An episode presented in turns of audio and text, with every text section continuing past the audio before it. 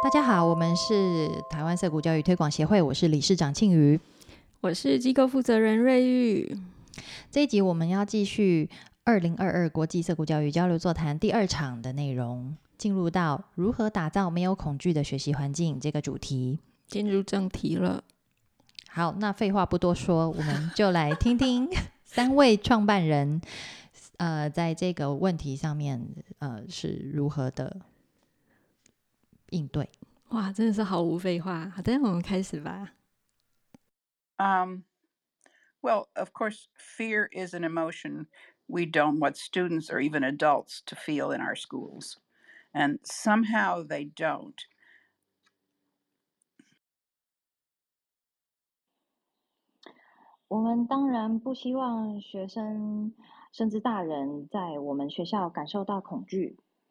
我们当然不希望学生甚至大人在我们学校感受到恐惧，不知道为什么他们没有这样的情绪。 Students learn to see adults as equals. Uh, they may get annoyed with students, but so what? Students get annoyed with them too. The adults have no particular power. That helps to make the fear non existent. They call us by our first names. They quickly realize there is nothing and no one to be afraid of. 这些小孩学会把大人视为这个呃平等的个体，没有特别的权利。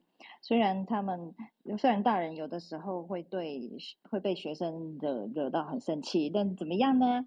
又怎样呢？那个呃小孩小孩也会被大人惹生气啊。那在涩谷的小孩，他们都直呼大人的名字，代表他们呃很快的知道这里没有什么好怕的。No one starting our school was thinking about fear or ever interested in fear based relationships, which automatically create a hierarchy. And it just never happened. There were people who treated each other and every child with trust and respect. 呃，我们之中没有人在办学的时候想着恐惧这件事情， 或者是对以恐惧为基础的关系有丝毫兴趣，因为这个会自动建立阶级制度，然后这个从来没有发生过。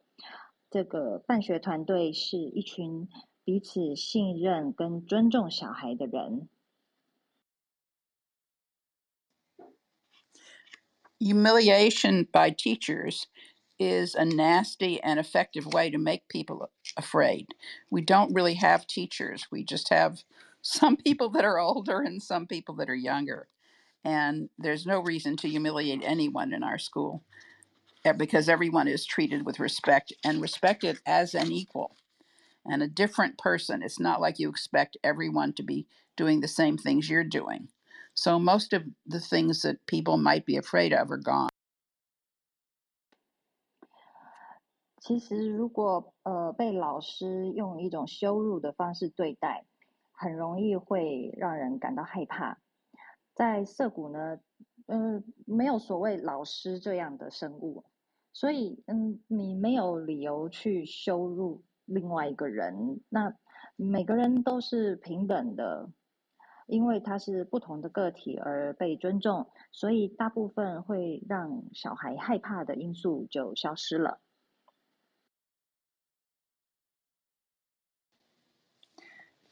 There is no um, there's no real fear of punishment once a student realizes that it's a group of students that take care of any problems that come up, a judicial committee, uh, and their their peers take care of the problems. The peers want the behavior to change if a student is causing a problem or keeps doing something that is annoying to others, but it's not. They don't want people to be punished. They just want the behavior to change.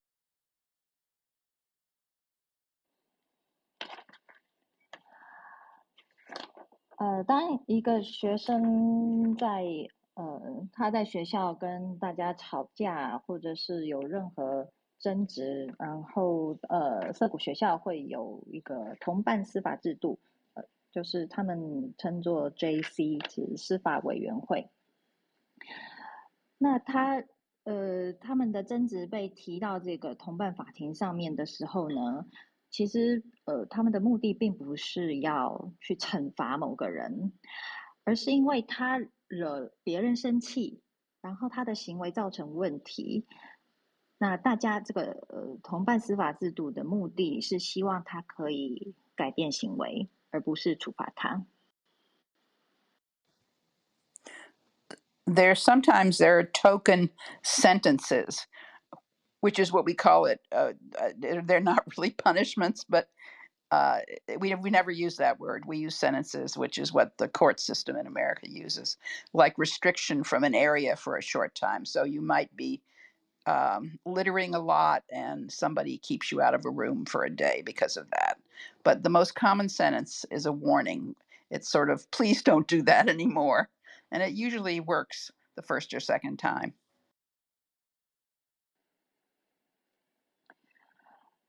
呃，在同伴司的的法庭上面呢，会有一些象征性的判刑，比方说在短时间内对于某个地方的禁足，他可能今天之内都不能去某个房间之类的。可是最常见的判决是警告，就是告诉他不要再这样做了。Uh, I could explain our judicial system, but I don't really think it's relevant here because I think the judicial system matches the one we have in our country, and you probably have ways of dealing with problems that match the ways in your countries. In your country, sorry. Well, countries. 呃，我会很想要在，我我很 我会很想要再多解释一些我们司法委员会就是同伴法庭是怎么运作的，呃，但是这个跟今天的主题比较没有关系，而且呃，对于你们的国家来说，可能呃司法系统运作的情况很不一样。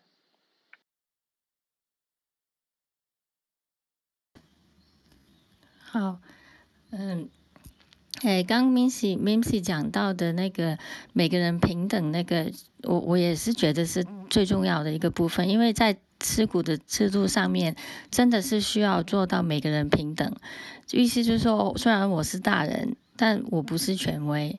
那如果说，在事股里面啊，每个人他犯规之后，他还是要去追析啊。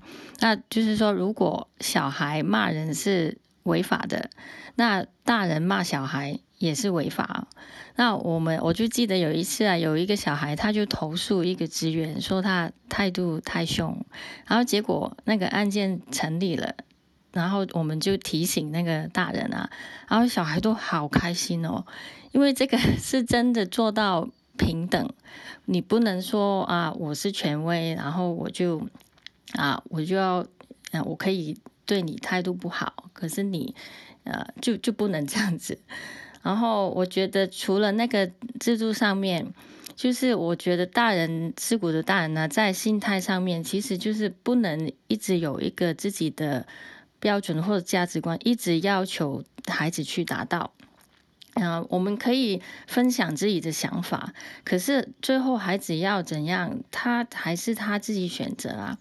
大人真的要放下自己懂很多的那种心态，或者是我要教你什么，我要教你什么的心态。就像假如我们就是大人啊，如果有一个朋友他一直要教你什么，他觉得你要跟他的标准的话，其实你也会不爽吧？那我觉得小孩也是一样。那背后的原因就是我们相信小孩原本就很好啊，他有他自己的想法，他是他自己，他不一定要跟我们的标准。嗯，还有就是在嗯大小事情上面啊，我们都都不会批判呢。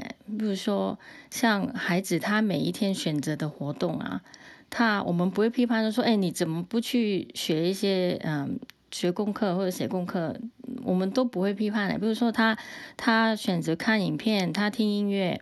然后有时候你知道青少年他们唱歌啊、听歌，他会有一些脏话嘛，那我们都不会批判的，我们会跟他一起笑。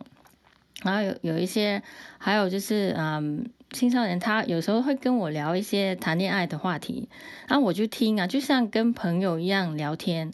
我会分享，有时候了，我会分享我的经验，可是我不会期望说他应该要怎么样怎么样。我觉得重点就是我们怎样对待同辈，我们就用同样的态度去对待小孩，那个关系就像朋友一样。那，嗯，刚刚 m i m s 也说，就是。学生他如果是犯规之后，其实我们就不是去标签他说啊，你是一个坏小孩，或者是我们从来都不会这样。就是你犯规，你就去承担那个责任，你就去 JC 承担责任。我们不会强调说对错是好跟不好。那我们曾经就是有有小孩，他每一天都被投诉，诶，就是一两年，我每天在法庭都看到他。然后，可是虽然是这样啊，可是他离开那个法庭之后，我们对他的态度是一样的，是一样的尊重，没有标签。日常的互动里面，我们还是好朋友，而且就不会认定他是坏学生或者是什么的。那我觉得，那他们就会知道，其实是他的某一些行为对于那个群体有影响，而不是他本人不好。我觉得这个对小孩来说是很重要，也是因为这样子，所以我那个环境是没有恐惧的。好，谢谢。我觉得，哎，在涩谷啊，我们是要很尊重小孩的哈，就像你尊重你的同事，甚至是老板一样。那当然我们可以关心，然后当然也要试着发自内心的去理解。呃，别人的感受，可是要保持一定的界限，不要觉得说你很了解他，或者是你跟孩子很亲密，甚至是可以有目的的影响他。那当然，这个也包括要尊重小孩的隐私，好，要斟酌你跟小孩的对话，你们要跟，你要跟，你要，你要把你们的对话，呃，你要对其他人，甚至是对家长。你要透露多少，然后要怎么转译？如果有需要的话，哈，就像呃，我们通常不会随便在朋友之间乱传话。那如果你要，你有需要要帮朋友传话的话，你要很小心拿捏怎么讲，然后要呃分寸要怎么去去呃去切这样子。那这边说的那个界限哈，当然不是冷漠或者是疏离的那一种界限。而是当你要介入另外一个生命的时候，你再怎么谨慎都不为过。那光是你是一个成人，你是涩谷的一个职员，这个本身就有很多的权利跟资讯的不对等。这事情是要很有意识的。那也是我作为涩谷职员，我每天都不断提醒自己的一件事。那为什么在涩谷，呃，可以？我们说没有恐惧这样哈，因为涩谷我们是打造一个公领域。你想想看，当我们成人在一个民主社会上走跳的时候，如果有一件让你觉得恐惧的事情出现了，那这个社会上会有哪些公权力是你可以运用，你可以去取得协助？然后其他人会怎么样？有机会的话，他们会发挥善意的来帮助你，让你这个恐惧可以被缓解。那这个就是我们在涩谷做的事情。那这些都其实是在一个我们刚刚谈的这些都是在公领域或者是在涩谷里面做的哈，并不是就是在家里，家里是一个私领域，不一定会适合这些做法。哎，这个是小提醒。这样，其实好像想着要做涉谷教育的人，本来就没有在。没有，他们的心中本来就没有想说要如何让小孩听话，然后所以恐惧也就不会是一个手段呢。要如何让小孩听话，就是去控制啊，然后呃去管理啊。嗯，我觉得可能一开始也许有这个期待，说我应该是找到一个很巧妙的可以控制跟管理小孩的方式吧。可是真的做下去，你就会发现，哎，嗯，呃，臣妾没有办法，臣妾办不到。然后就自然而然的被打败了，就放弃了，所以就躺平了。其实，嗯，对啊，刚刚开始接触这个教育模式的时候，大家多少都还是会有一点担心，有一点点害怕，嗯，不知道会怎样。对，嗯，哦我觉得虽然说，就像 Mimsy 说的，没有人会想着要用恐惧的方式来创造一个呃教育环境，至少我们都觉得说我们是为小孩好嘛，所以我们不要不希望用什么很恐怖的手段。可是这个被老师羞辱这件事，有时候是很自然就出现在我们的教育环境里的。因为大人跟孩子之间，他他就是权力的不对等。对，然后位阶不一样，他是老师，你是学生，这权力不对等，位阶不对等，力量不对等，你只要一不小心，你很容易就羞辱了孩子。嗯，对所以啊好像也不完全是因为一开始我们呃 Mimsy 好像比较讲的是你怎么称呼，怎么互相称呼嘛。平等。对，可是其实怎么互相称呼，到后来它完全不是重点，因为孩子会知道你们之间的权利关系。我这个 Mimsy 跟呃 Scott 嗯，有讨论过这个问题，哎，就是是 Mimsy 吗？还是 Hannah？啊，Hannah，right，对，就是他们两个做做一个访谈，然后嗯，Scott 有提到说。被平等的对待，在学校里面被平等的对待是一件非常重要的事情。但是这个平等呢，并不是说，呃，我们互相就，并不是说把头衔或者是尊称拿掉，而是说，嗯，当我称呼你是嗯 Mr. Gray 的时候，嗯，然后呃另外一个人也是，呃，如果是 Mrs. Greenberg，那就是同样的事情。嗯对那互就是说是以呃同等的方式来彼此对待，平等是这样子来的，嗯，而不是说不是用称呼来决定对对对。对 哎、我记得我们前面几集好像有一集也讲错，就是应该是 Hannah 访问 Scott，、然哦后你讲成说是 Mimsy，Mimsy，对对对，那 赶快借这个机会刊物一下。啊，他他们在那本书里面都互相访问来访问去，对，会错乱哦。真是不好意思。嗯，那这个羞辱啊，我们如果查维基百科的话，羞辱的定义是贬义一个人的自尊或傲气，让对方产生羞愧，然后变得顺从，或者是地位降低，然后导致自卑的心态。然后他可以通通过恐吓、身体或精神上的不当对待，或者是欺诈来施加在别人身上。那当然，嗯、也有可能是因为这个人被发现犯下社会或法律上不被接受的行为而产生的尴尬。嗯，好，那如果你要比较的话，他比较是谦虚，谦虚是自愿降低自己的自尊，但是羞辱是被别人哦非自愿的降低了自尊。嗯，一个是自己发动的，一个是被动。对，嗯嘿，那刚刚讲的这些行为啊，就是让对方。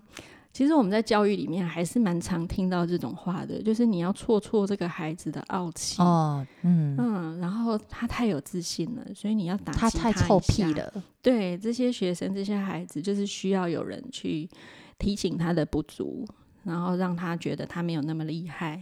但是这个对在涩谷里面，他很可能就对我们来说，他就是一个羞辱，因为你并没有真的很尊重他现在的状态，你让他产生羞耻的感觉。其实这完全就是一个控制的手段啊。对对对对对，可哎哦，很流行的那个什么 P U A Pick Up 啊 Artist，呀，这是一个啊 artist。这是一个艺术，控制的艺术。对对对对嗯对。嗯，那尤其是当我们在一般的教育制度里面，我们都知道老师或是大人他是相对有权利、有力量的。那你对孩子做这些事的时候，他的呃严重程度其实是比同学之间互相对骂还要严重很多。嗯嗯，对啊，其实我觉得大人在这个时候啊，反而应该要呃。内省一下，就是为什么我需要用这样子控制的手段，来让我自己觉得比较稳定一点。可能大人出发点也有一种，就是我是为了孩子好，嗯，对我比他懂得多，所以我要教育他。那可能倒倒也不一定是真的很恶意，然后或者是说我就是想控制你，可能没有想的这么直接。但是造成的结果就是，事实上你是羞辱了这个孩子。对，我觉得在用这种手段的背后啊，都都还是，呃，就就是心中都会有有一个心理机制，它还是跟恐惧有关的哈。就是就是如果你没有办法处理，或是发现自己在害怕什么的话，你就会用控制的手段。来转移自己的这个害怕，对啊，就是还是就是把对方当做工具啦，来来满足自己的一个一个一个状态。嗯，还有我想到 Scott 讲的那句名言，你是在哪？是你有引用是不是？是吗？哪一句名言啊？尊重是哦，相信对方可以处理自己的事。对，尊重是相信对方可以处理好自己的事情。对，那你觉得这个孩子需要你现在来调教他，就表示你其实是不信任他可以处理好自己的事情。结果就是，其实你不尊重他。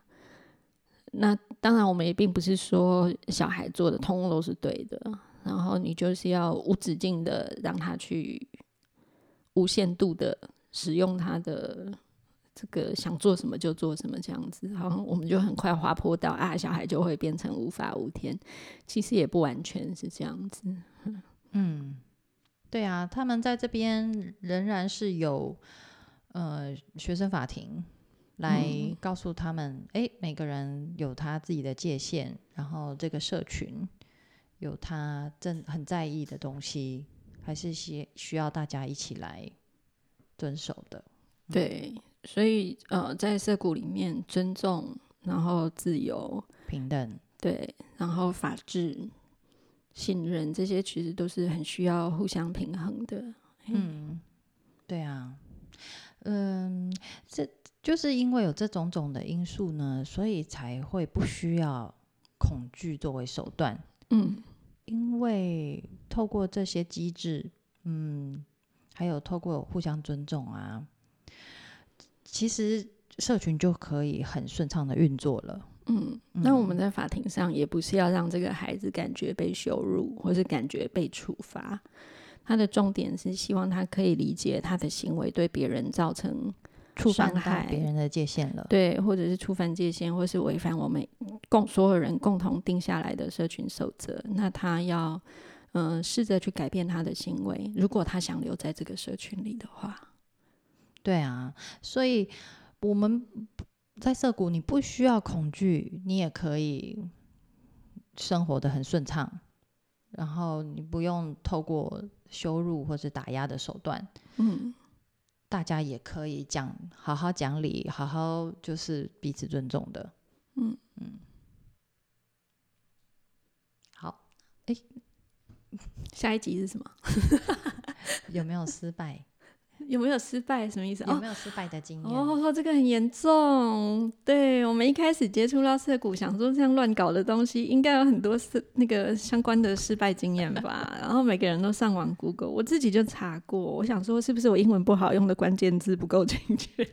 然后后来有别人也这样问，然后我就问他说：“你是不是找不到？”他说：“对。” 大家也都是用英文找啊，也不是只有用中文。